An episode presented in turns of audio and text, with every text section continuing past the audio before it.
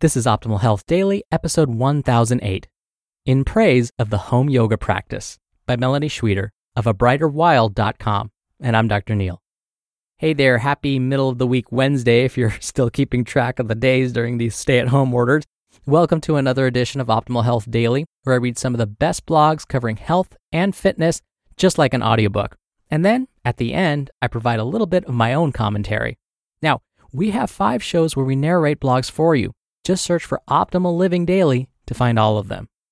Now, today's topic, the home yoga practice, is so perfect for these days where most of us are still required to stay at home. So, thank you, Melani, for sharing this post with us.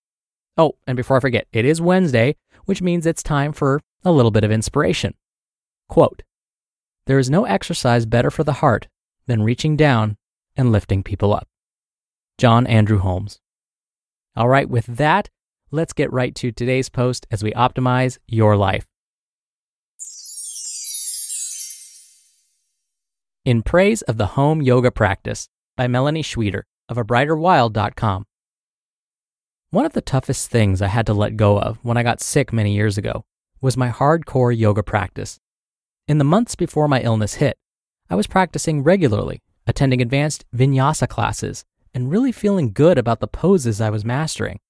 However, once I was struck down with mysterious symptoms, I could barely muster the energy to take a shower, much less devote an hour or more a day to strenuous practice.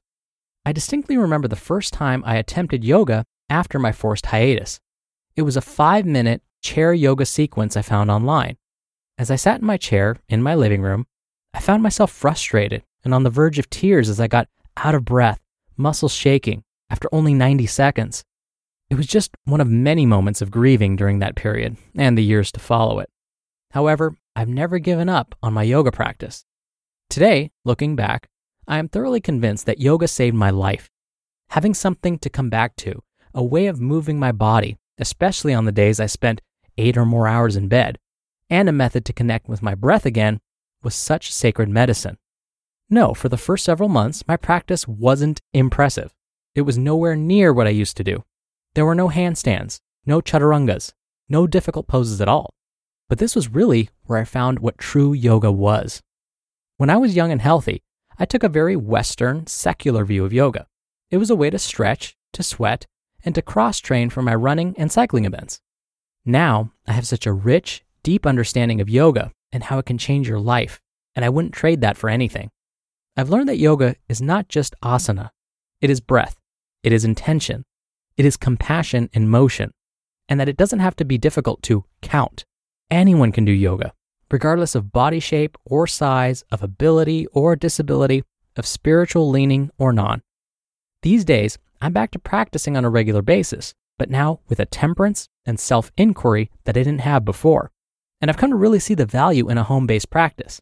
At first, I was hesitant to practice at home. It didn't feel real to me. I wasn't surrounded by people in a big fancy studio wearing my nicest spandex. Eye roll, I know. Honestly, I think it was the fear of being at home, alone, with my thoughts, that was underpinning this resistance. The fear of truly seeing myself, acknowledging my body's limitations, and showing up over and over, brokenhearted, on the mat. But it was those moments that truly transformed me. I confess, I haven't been to a yoga studio in several years. It honestly doesn't appeal to me much anymore. I've gotten to the point where I'm so accustomed to my body, my space, and my pace that it doesn't seem worth it to pay lots of money and drive a long way to show up and not even know if I'll like the class or be able to follow the poses. I'm sure I will find a home studio again one day, but in the meantime, I am relishing my own home practice. I've come to enjoy the benefits of home based yoga, which include 1. Temperature control. Most yoga studios feel too hot for me and tend to exacerbate my symptoms. 2. No dress code. I practiced many times in my pajamas, or even in my underwear, something that's definitely frowned upon in public. 3. Flexible start times. My energy levels tend to fluctuate during the day, so I have the freedom to practice exactly when I feel ready. 4. Personalized level and or theme. I love being able to choose exactly what I want to work on with the theme and difficulty level of each practice.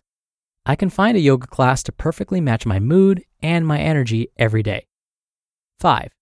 Freedom to stop or rewind. Yoga is so much nicer when I can click a button to pause or rewind a practice. Perfect for those of us with nervous bladders, blood sugar issues, or distractible minds. 6. For me and me alone. Practicing at home releases me from having to worry about anyone else, infringing on anyone's space, or being self conscious of how I look. And seven, saving money. I won't lie, yoga studios can be expensive, and I'd rather spend my money elsewhere most of the time. There are tons of videos for free or for only a few bucks a month.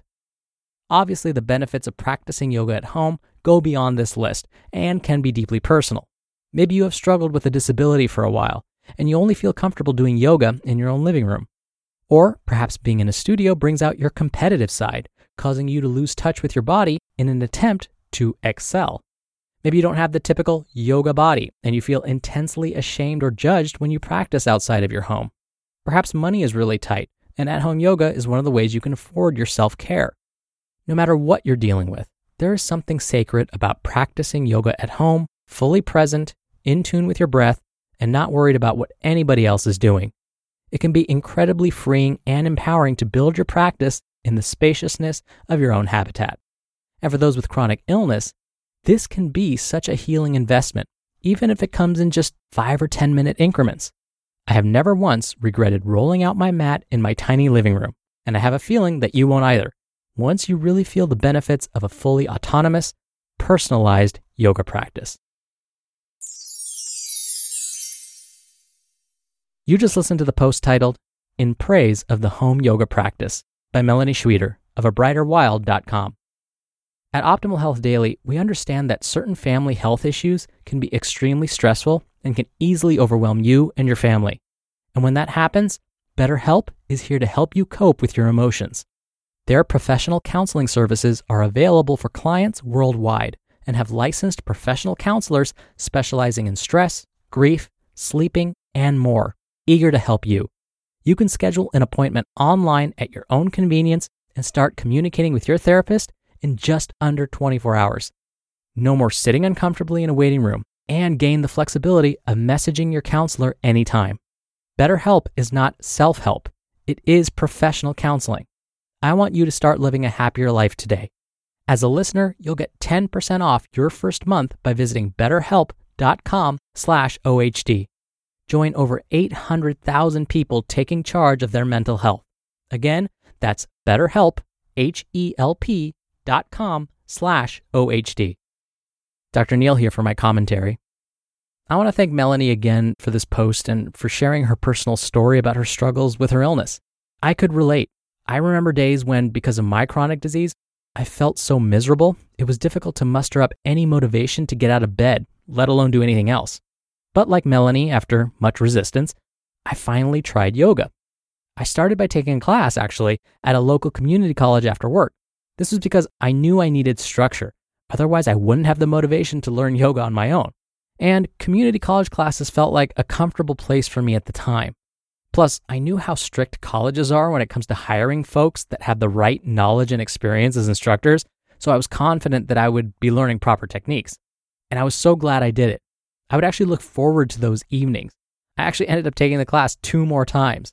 And once I felt comfortable in my knowledge and abilities, I began to perform yoga at home on my own. Now I incorporate it almost every day as part of my cool down and stretch routine. And just as Melani said, even if you can afford just five to 10 minutes of it, it's so worth it. And hey, we're all at home right now, anyways, so why not give it a try?